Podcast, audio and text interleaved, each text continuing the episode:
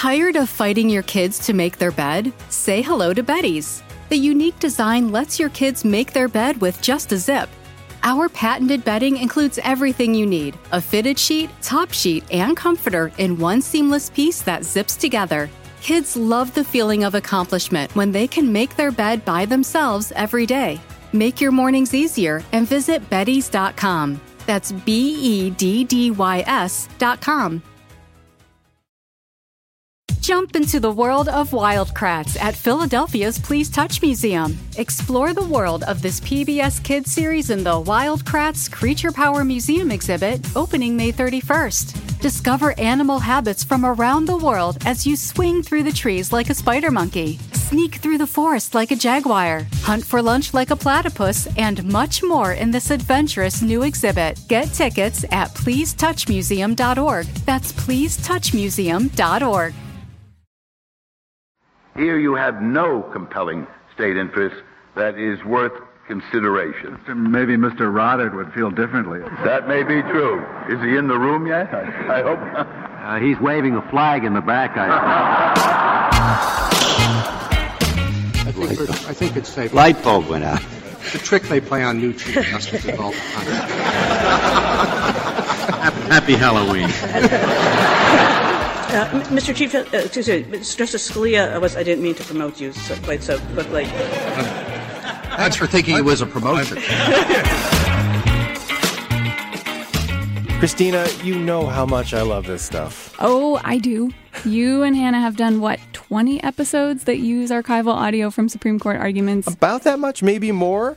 I cannot tell you how many hours of audio I have downloaded from Oh Yay in the last five years. All right, Nick, why do you love oral arguments so much? I known this about you since I started on the show, but I don't think I've ever heard your elevator pitch. So sell me oral arguments as a practice on the Supreme Court. Okay.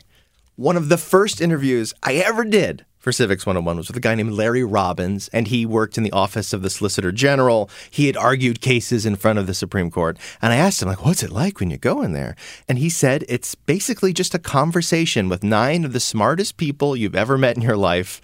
And you've got two parties trying to make their case in front of them, almost like you're at a cocktail party. And when we think of the Supreme Court, we always think about these opinions they write, right? These long, winding official pieces of writing with lots of notes and citations that live in the annals of history. But the arguments are human. The arguments are when the justices talk to each other and the advocates. And I love conversation. I mean, you've sold me. So the oral arguments are a way to see behind the curtain, so to speak. Yeah, see behind the robe. you get to hear each individual voice. You get to listen to how they ask questions, what kind of tone they're taking. Yeah, and when it comes to like entertainment value, the oral arguments of the 19th and 20th century were much more like listening to a professor present their research and methods of an academic paper to other professors. And how do they sound now?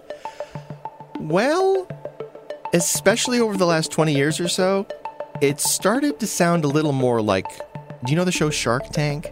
I do know the show Shark Tank. It's a lot more like Shark Tank, Christina. You're trying to pitch nine investors on like who's going to invest in their product. And you know, a couple of them are ambivalent, a couple need to be swayed, and a couple are gung ho for you all the way. And why? And that is and an assumption that no. has no basis in this record. Oh, it's a stereotypical no, it's assumption. Not. That's it's what it is. It's not, because uh, the reality deference. that Justice Alito wants to rely on. Let me finish my point. And if we're sticking with that metaphor of Shark Tank, are some of the justices kind of like the investors in the way that they have their personalities, and Yeah. some of them like to talk a lot more, and, And some don't say anything and they just glower at everybody.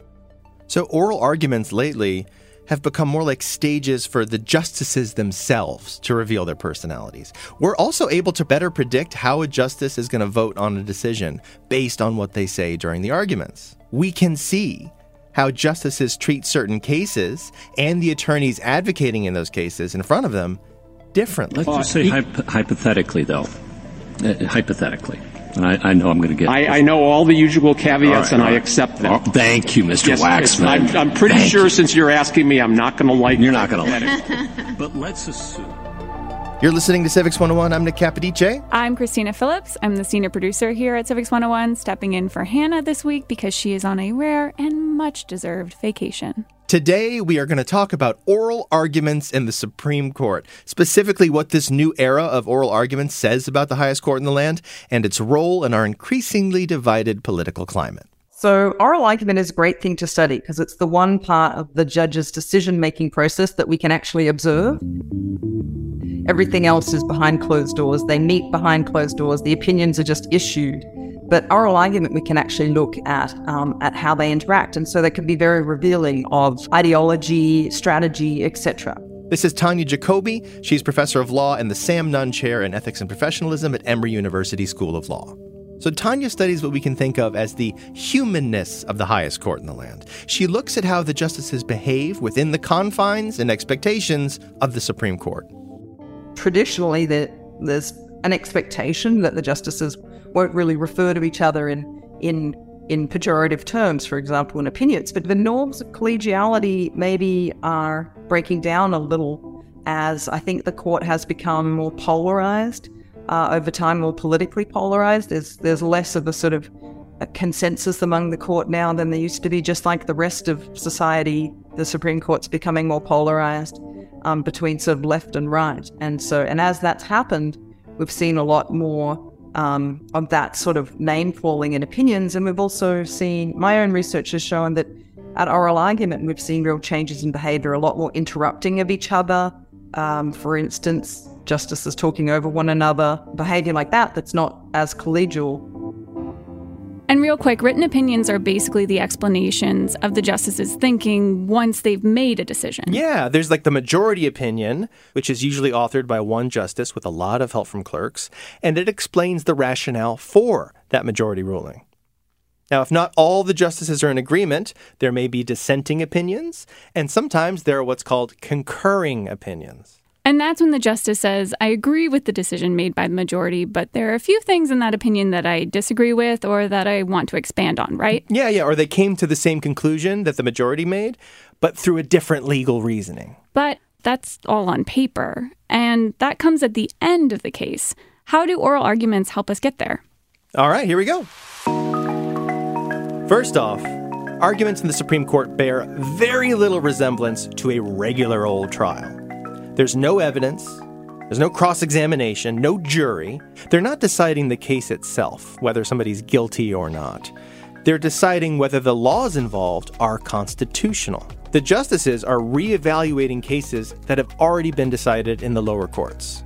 And in order to get the Supreme Court up to speed, the two sides submit briefs. Briefs are short, thus the name, written arguments that lay out the history of the case and what they think the ruling should be, defending the previously made decision or presenting an argument why that decision was wrong.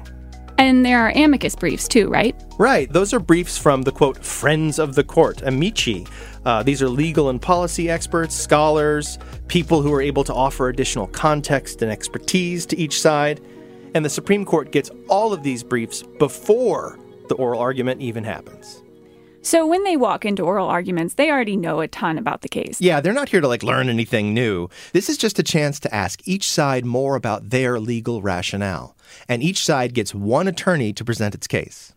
And those attorneys are usually referred to as advocates. Yeah, when you hear us refer to advocates today, we're just talking about the two attorneys. Sometimes there might be a third or even a fourth person who presents to the justices, but each person presents one at a time.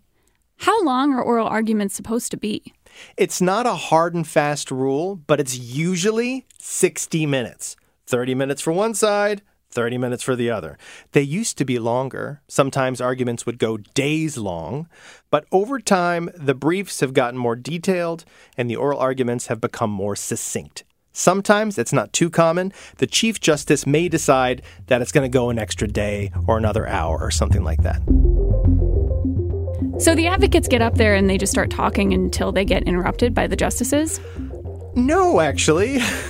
uh, used to be that way until about 2019. In that year, the court created a new rule where the advocates were allowed to speak for two minutes straight before the justices could interrupt. Two minutes does not seem like a very long time. That may be so, Christina, and all the justices have done this. But as an example, I'm going to tell you about Sonia Sotomayor. One time, Justice Sotomayor waited a grand total of 11 seconds before interrupting an advocate. Houston. Mr. Chief Justice, and may it please the court. The Social Security Appeals Council dismissal order in this case was a final decision because it marked the agency's last word on petitioner's application for. Mr. Houston, if you believe that, is the government instructing its line attorneys to waive exhaustion? Okay, she didn't even let him finish his sentence. Yeah. And aside from this new two minute rule and the general deference that the justices play to the Chief Justice, who introduces the advocates and manages the flow of everything, there aren't any real strict rules about how justices are expected to conduct themselves. Here's Tonja Jacobi again. And I've done some research on how the justices behave to one another, for example, when they're hearing cases. And this is completely unregulated. So uh, there, there are norms of collegiality that the justices are sort of expected to follow, but uh, but there's nothing written down. The justices always emphasize that they all get along very well, despite that they keep their that they keep their differences to the substance of opinions and not uh, you know, don't take it out on one another. Fundamental problem that I think Justice Alito is pointing to, and you're sort of talking past each other. So maybe I'll explain his view. Strange, isn't that? I, I can use Um, the, I can use the help. I think I'll explain what is. But sometimes that seems a little bit uh, hard to believe. So if you listen to oral arguments from, say, 30 years ago, uh, they are very boring, to be honest. Um, there's a lot of just the advocates talking uninterrupted, the justices occasionally asking questions, and then the advocates will give long answers. A long line of cases going back to the inception of the petition for enforcement. The Court of this court has looked at this language substantive finding, and this is on page 122, the uh, third indented paragraph. and um, and it's not very entertaining. It might be informative, but it's not nearly as entertaining. Whereas now you hear the justices jumping in, asking a question, and then somebody else, one of the other justices from the other side, saying, "Well, what about this?" and interrupting each other, and uh, and the chief justice having to step in and say whose turn it is to speak. A debater is speech, but the the great chef who's like everything is perfect on the plate, and it's a work of art. It's a masterpiece. Well, Your Honor, you have to confront that issue in every First Amendment case. You know, General, my, my colleagues, I think, go to uh, more uh, elite restaurants than I do. But Same here, I, Your I, I think that if Well, if, Ollie's if in my if in my dreams I could go to a Michelin, I don't know, one tenth star, I don't know, two star restaurant, and there was You a- can hear this for yourself, gentle listener. You can just go to Oyez, that's O-Y-E-Z dot org. They have recordings of every argument going back to about 1965. We love them. And it's not just the general attitude that is changing. It's what the justices are actually saying when they speak up. What do you mean? I mean, talking more and asking less. Okay, so when did this start to shift? a lot of changes happened around 1995 when when the country became more politically polarized and we saw a lot of changes happening at the Supreme Court starting at around that period as well. A lot of things happened in the 90s, but the big takeaway was that there was more fighting and less compromising between political parties, especially in Congress. Harder lines drawn in the sand, Christina. Yeah, the 90s are definitely one of those times in political history that come up whenever we're talking about partisan divide, especially in Congress. Everything from the debt ceiling to the income tax system to impeachment. This was the era with the contract with America, and there were just all these debates about decorum, partisanship, how Congress should run. Exactly. And obviously, we cannot draw a straight line from behavior in Congress to the behavior of the justices in the Supreme Court. However, I will say the branches don't exist in their own little independent vacuums. Supreme Court justices are nominated and appointed by politicians. And it was this time period, Christina, the 1990s, that things started to shift. So one thing that really changed uh, starting around 1995 is the justices started talking more and more. And, um, and traditionally, oral argument has been limited to 60 minutes. And so that meant the advocates got to talk less. And, uh, and so the justices, over that sort of 20 odd year period, were talking about 13 minutes more out of a 60 minute oral argument. So that's about 25% almost more, and the advocates getting to speak less. But if the point of oral arguments is for justices to have a chance to ask questions and be persuaded by the advocates, could this just be a case of them being more engaged, more curious? Well, there was zero increase in the number of questions that were asked by the justices during that time. That whole 25% increase in which the justices were talking was taken up by comments made by the justices. And so these conclusory statements that the justices were making were a pretty good indication they were advocating for a particular position rather than inquiring through questions. Conclusory statements meaning that rather than asking an advocate to explain their case, the justices were getting their own point across instead. Yeah, and this could be through posing hypothetical situations, explaining case law, or just straight up stating an opinion. And we measured this in the most generous possible way that we could to show that, that they were comments rather than questions. So if an entire speech episode, if there was one single question mark, we counted that as a question. And still there was no real increase in, um, in questions being asked. All of that additional time was spent making comments. And so conclusions by the justices uh, rather than asking questions in which they could be persuaded. So that's the first real measure. Tonja also made a note of when the justices were speaking the most. Another measure is that if you look at who the justices talk to during oral argument, they use up more of the time of the advocate that subsequently, when the vote comes, they vote against. So they talk to the advocate um, that they're going to rule against. They're essentially sort of using up their time to a certain extent. And we showed that you can predict how a justice is going to rule, because remember, oral argument comes before the vote. You can predict how they're going to vote based on who they're talking to. And so they spend their time talking to the people that they're going that they ultimately are going to disagree with rather than the people that they agree with. It almost sounds more like the kind of strategy you would see when you're debating something, a bill in Congress, where the politicians are trying to waste someone's time to deflate their argument. Yeah, just running out the clock, you know? Mm-hmm. For example, there was a case called Gill v. Whitford, which had to do with partisan gerrymandering. And Justice Samuel Alito started his question to one of the advocates this way. Scales. Mr. Smith, can I just say something? Ask you a question about the, the political science. I mean, I, and he then proceeds to talk for three minutes. We are going to impose a standard. This three judge court decided this, that. Now, it's been 30 years since. Being, all right, in 2014, it's been finally, after 200 years, it's been finally. And at the end, so this is 2017 is the time to jump into this? That's a, a, question. Is there a question there, Your Honor? yeah, there is a question there. There are about 10 of them. This is like when you make the mistake of asking someone at a party if they've read anything good lately and they proceed to give you the entire plot of a 10 book series. And ultimately, it sounds like it sucks up a lot of that limited time that's supposed to be about how the law should apply in that particular case. And then not only that, but if you combine these two elements of advocacy and you look at questions and who they're talking to, we showed that the justices are asking questions of the side that they ultimately rule for and making comments primarily to the side that they actually rule against. So what they're doing is they're making statements against the advocate to the advocate that they disagree with and then asking questions, giving opportunities to speak to the advocates that they actually agree with.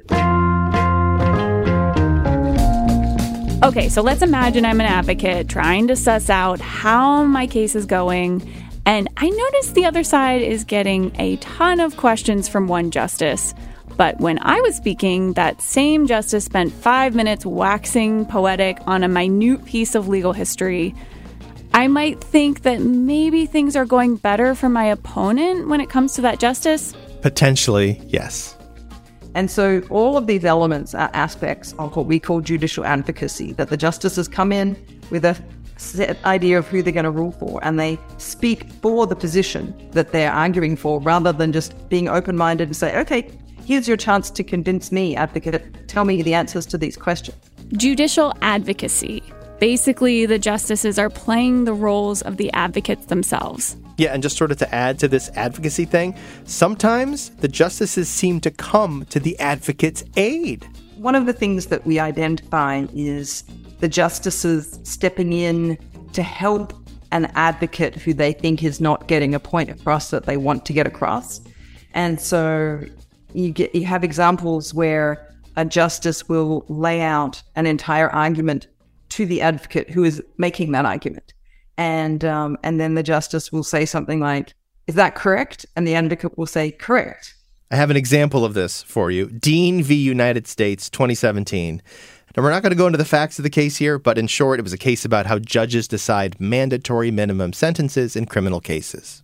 The advocate, Alan Stoller, was struggling to explain his point. But the uh, the language that, that says consecutive also is, is is meant to say that that it can't run with those those nine those uh, underlying predicate offenses. Counsel.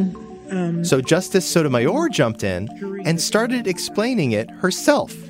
you can't impose a sentence simply because you disagree with the guideline. So then Justice Sotomayor began walking through his argument and how the law should apply in this case. And then she says, "Correct." Five three, correct? Correct. And then Justice Sotomayor says, "So it's not negating Congress's purpose if a district court gives one day." Correct. Gives one day, correct? And Advocate Stoller says, "I would, I would, say, not. No. Justice Sotomayor. And, one day, is a day of punishment, isn't it? Alan Stoller. No, question as to that, Your Honor. Yes. Justice Sotomayor. Isn't Isn't, that that, your your point? And then Alan Stoller says, basically, it is that. And it, it, the we also have to take into consideration. So Justice Sotomayor is basically feeding Stoller his lines. Yeah, and it is so obvious, it's so blatant that another justice points it out. Now, later in the argument, um, Advocate Stoller confuses Justice Sotomayor with Justice Kagan, which happens sometimes, particularly among the female justices. But as Justice Kagan and I discussed, one day is an additional punishment. And Justice Kagan said something very unusual. She said, She's Justice Sotomayor. She was the one helping you. I'm sorry. I'm sorry. The wrong end. Helping you. I'm sorry. This is the I was the one who wasn't. I got my ends mixed up. I'm sorry. Wow, I love that she just says that. Now, that is very unusual for a justice to actually acknowledge what is going on, that, that Justice Sotomayor was stepping in and engaging in advocacy and explicitly saying, This justice is trying to help you, and I am not. I am trying to ask you a question. And so that was a little bit of a breach of the collegiality norms of, by acknowledging what was actually going on in this case, that Justice Sotomayor went to this great length to spell out this advocate's argument for him. And he just kept saying, correct, correct. No, you were right. Absolutely, Your Honor. Yes, that's right. And anytime you see in the transcript an advocate saying, correct, yes, absolutely, yes, that's what I meant, Thank you, Justice Ginsburg. That's precisely correct. That's that's entirely correct, Your Honor. And then you know that the justice is doing this particular type of advocacy, um, this sort of softball questions of saying, let me help you. Is this sort of thing common or kind of a one off scenario? Tonja said that this was happening a lot. Okay, so where is this coming from? You mentioned that this shift in the Supreme Court started happening in the 1990s, but I also know from being a person in the world, interacting with other people, that there's usually one person at the party who kind of sets the tone. Was there something like that at the Supreme Court? Yeah, so there was that guy at the party for sure. He was the equivalent of the guest who put a lampshade on his head. This is the justice that elicited more laughs in the Supreme Court than any other. A lot of people used to say that this change came about when Justice Scalia entered the court. Um, I'm Scalia. yes, sir. I remember that. that he changed the culture of oral argument and jumped in and asked a lot of questions. A conviction eliminates your, your, your, your marriage? Is, is that? Any, it You doesn't don't have to get a divorce, you just have to get convicted. Uh, It's a good deal. I, I, I think it's a better deal. And um, and my research shows that that's actually not true. The only thing that changed when Justice Scalia entered the court was this increase in the number of comments rather than questions. Justice Antonin Scalia, a conservative justice appointed in 1986 under President Ronald Reagan, asked more questions and spoke more often in oral arguments than pretty much anyone else in history. And he used oral arguments to get his own feelings across to other justices. He also wrote more. He has the current record for the most concurring opinions, and he's number two in the number of dissents. Who's number one? John Marshall Harlan, otherwise known as the Great Dissenter. Ah, the man who made the famous sole dissent in Plessy v. Ferguson. The very same. Okay, so Justice Scalia is like this huge presence on the court. Oh, absolutely. He cracked jokes, he made witty little asides, he bantered more with his colleagues and with the advocates. Deviant would be departing from established n- norms. Uh, there are established norms of violence. Well, I think if we look back. I mean, some of the Grimm's fairy tales are, are quite grim, to tell you the truth. So, to the extent that Justice Scalia has changed anything, it was just this first element of advocacy that I talked about uh, increased. But what happened over time is that all of the justices started behaving differently. It's kind of like you join a friend group where people swear a lot, and gradually you start swearing a lot too. Like, in order to be heard in court, these justices have to compete with these other justices who are also jumping in and taking up space. Yeah, and this is true even of Justice Clarence Thomas, who once went 10 years without asking a single question during oral arguments. As somebody who can't stop myself from asking questions and speaking up, I cannot imagine. he barely spoke at all. He'd go entire years without talking. But what's interesting is that on the few occasions previously when he did talk, he followed the same pattern. You could predict how he was going to vote because the few times that he did talk, he would be making comments to the advocate that he ultimately disagreed with. So even when the justices don't say much, it's still pretty clear what they're doing, this sort of strategic behavior. Uh, Justice Thomas now talks a lot more ever since um, since the pandemic, and I can talk about why that might be. But we see all, all of the justices now being very active and very engaged, and sort of uh, dueling with each other sometimes. So we're going to talk about how the new rules around oral arguments have contributed to this change in the dynamic, why that happened, why Justice Thomas is now speaking up more in court than he ever used to, and also why all interruptions are not created equal. But first, we got to take a quick break. But before we go, if you like things like the top 10 best jokes made during Supreme Court arguments, you're going to love our newsletter. It's called Extra Credit, it comes out every two weeks. It's fun, it's free, and you can sign up at our website, civics101podcast.org. Suffering from aches and pains? The all new Tempur-Pedic Adapt mattress eases your pressure points all night, every night. Now, save up to $500 on select adjustable mattress sets at TempurPedic.com. Select adjustable mattress sets only. Lesser savings may apply. Parents, when you visit California, childhood rules. If you don't remember how awesome childhood is, just ask yourself What would kids do? Dance to a giant organ played by ocean waves? Yep.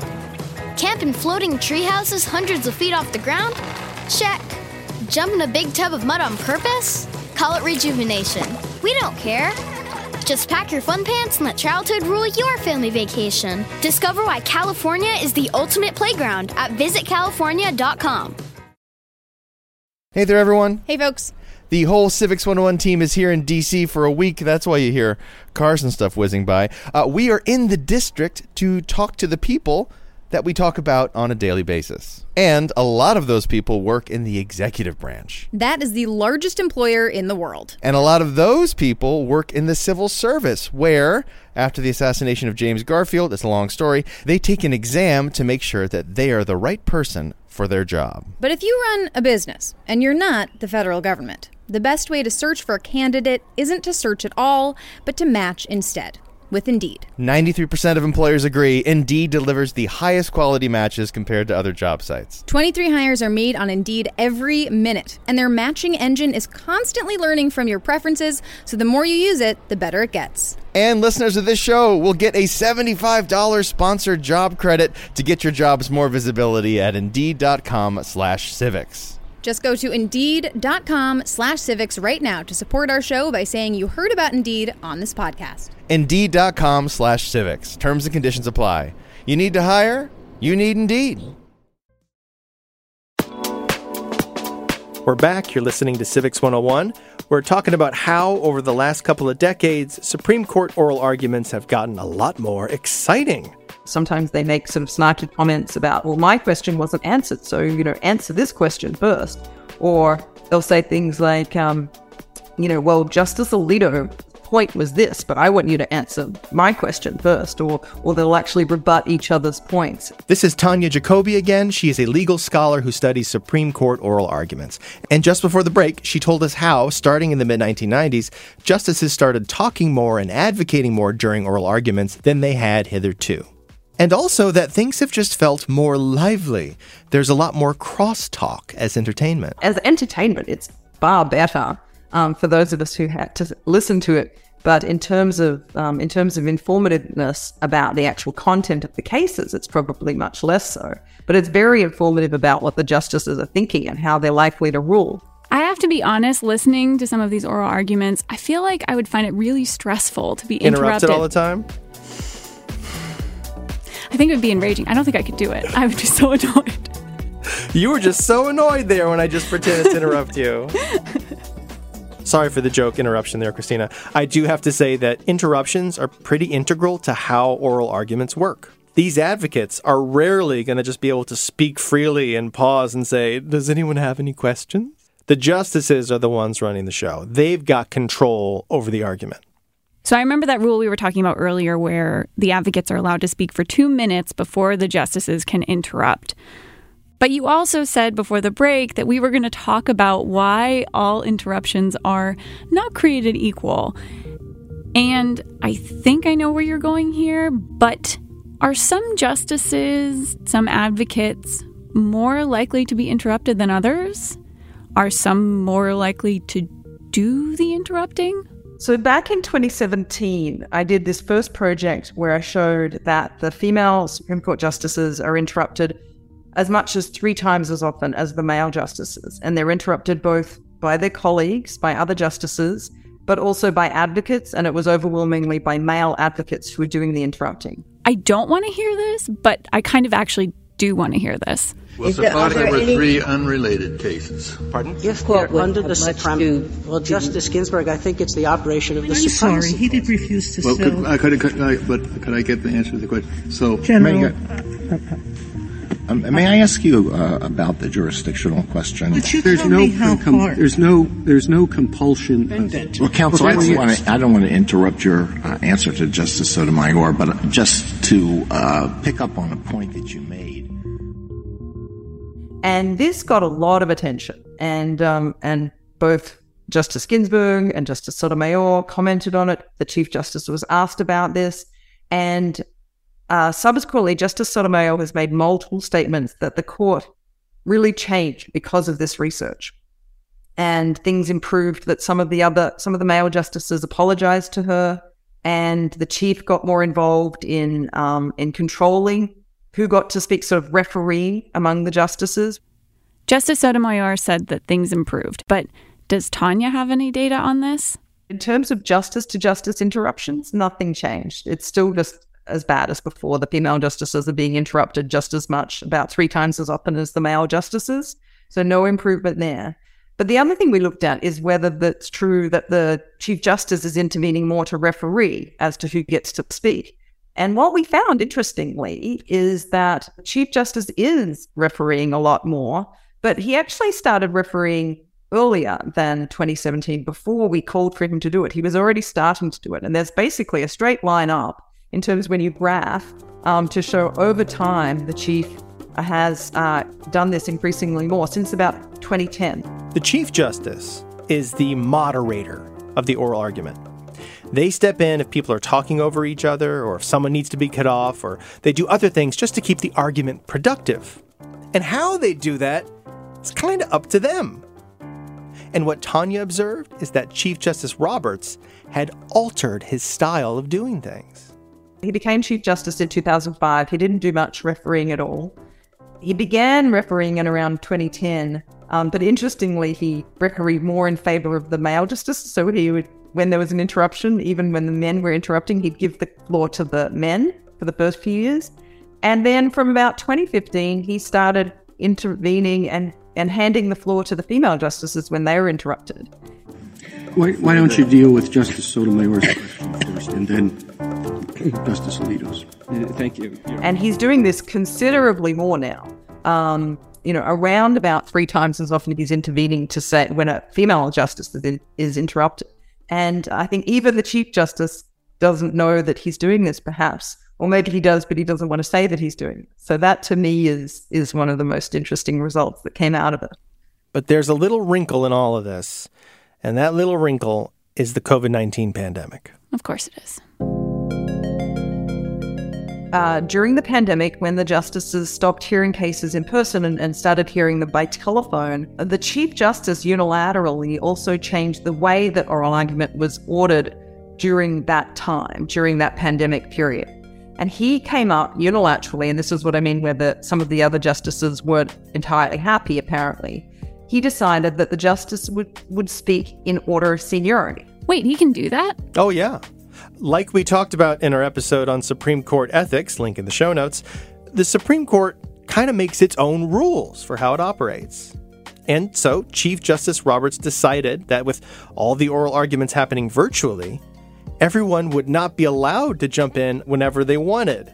He would call on people instead, and he would go in order of seniority. And so he would get to ask his own questions first as the chief, and then Justice Thomas would get to speak next, uninterrupted, without any sort of competition from the other justices. And suddenly, Justice Thomas started engaging and asking questions and making comments and behaving like the other justices. Justice Thomas? Uh, thank you, Chief Justice. Uh, Mr. Stewart, uh, it would seem a bit odd. Uh, you suggest that we sever the exception, but So, in terms of Justice Thomas, some people used to say, you know, it was an abdication of responsibility by Justice Thomas not to speak at oral argument, and people would report how he actually looked like he was asleep often at oral argument. He would close his eyes and lean back and just really not engage. And um, and there were various theories about why Justice Thomas didn't speak at oral argument. Um, but he himself did eventually speak about this, and he said essentially that he was when he was younger and he grew up speaking uh, a dialect that uh, sort of marked him as from a particular region in the South that you know, and and from a less educated background, and he was very self conscious about it. Um, and so that was one element. But he also was on record saying he just didn't think oral argument was very informative or he thought his his colleagues spoke enough. So he sent sort of various mixed messages. Um, what's interesting is that back in the day, 30, 40 years ago, there were other justices who spoke as little as Justice Thomas. So he was arguably sort of a bit of a, a, a remnant from an earlier era, perhaps. But as I mentioned, he he was his behavior was still predictable in terms of you could predict how he's going to vote based on his strategic behavior and oral argument, even though there was less of it. And when that changed was uh, during the pandemic, when the justices stopped hearing cases in person and, and started hearing them by telephone. And when they came back, they introduced a new rule that was to have, at the end of the dynamic all period, to then have a system where each justice got to speak in turn in order of seniority and to ask questions uninterrupted. And the reason that this was introduced, according to Justice Sotomayor, was because of my research showing that interruptions at the court are not fair. There's now a sort of mixed system where there is this free for all, but then at the end of each oral argument, there's also this exclusive, exclusive period for each justice to ask questions. Uh, counsel, Thank you, counsel. The- uh, Justice Thomas, it's your turn. Justice Alito? Justice Kagan? Justice Gorsuch? Justice Kavanaugh? Justice Barrett? Justice Jackson?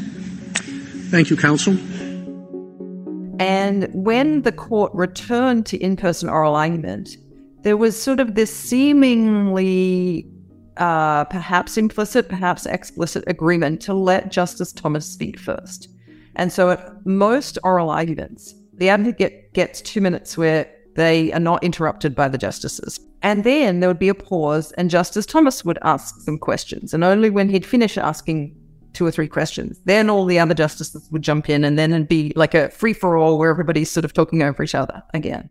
Again, there's no rule preventing any justice from jumping in at will, but it's held now that all the justices have just let Justice Thomas go first anyway but yeah, there's this there's this norm now that's developed that Justice Thomas gets to speak first, and and only then does everybody sort of compete in a in an open dialogue. Um, and so that got Justice Thomas speaking again. Um, but it's it's sort of interesting to think about the dynamics at work there. I'm curious, how is that new rule, the one where the Chief Justice gives each justice a chance to ask additional questions at the end, affected the dynamic of these interruptions? Since the new rule was introduced in 2021, uh, the the advocates have improved. So the advocates aren't disproportionately interrupting the female justices anymore. So that's a good change. That's uh, uh, we still find that the male advocates and the female advocates behave differently, and that that suggests that different expectations apply to you know male advocates versus female advocates. Female advocates just don't interrupt nearly as much, and I think that's because the reaction to that sort of misbehavior, like the advocates are explicitly told in the rules of the court not to interrupt, but it's tolerated of the male advocates, and we uh, you have to wonder whether that would be the case um, with the female advocates. So the justices haven't really changed their behavior much, with the exception of Chief Justice Roberts' refereeing. But the advocates seem to be more aware of who they're interrupting and how often. Yeah, and with Chief Justice Roberts in particular, this sort of demonstrates his awareness of the public perception of the court, the importance of impartiality in maintaining the court's reputation. Tonja's initial study provided evidence that members of the Supreme Court do not treat every person who stands in front of them, or even their own colleagues, other Supreme Court justices, with the same level of impartiality. All right, I'm sold. I feel like this gives me a new interest in listening to oral arguments, especially because they reveal what the justices are thinking before you read their opinions months later. Yeah. I guess you could say, in a sense, we have entered a new era, right? Where the justices are starting to reveal parts of their personalities that they'd previously left at the Supreme Court door. And Tonja gave us a warning. Be careful when you start to listen for this sort of thing. Because once you hear it, you won't be able to stop.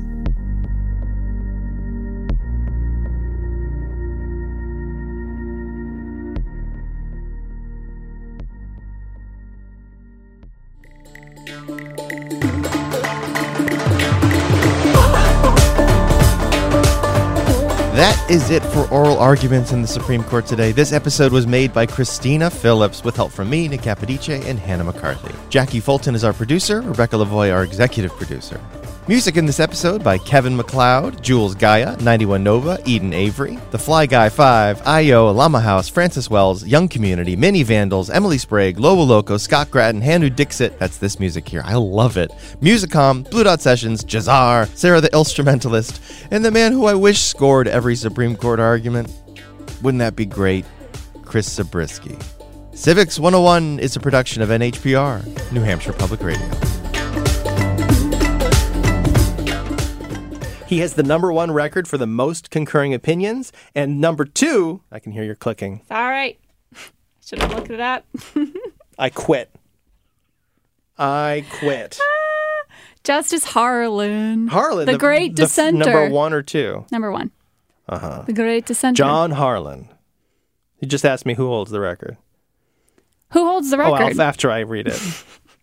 Start clean with Clorox because Clorox delivers a powerful clean every time. Because messes happen. Because.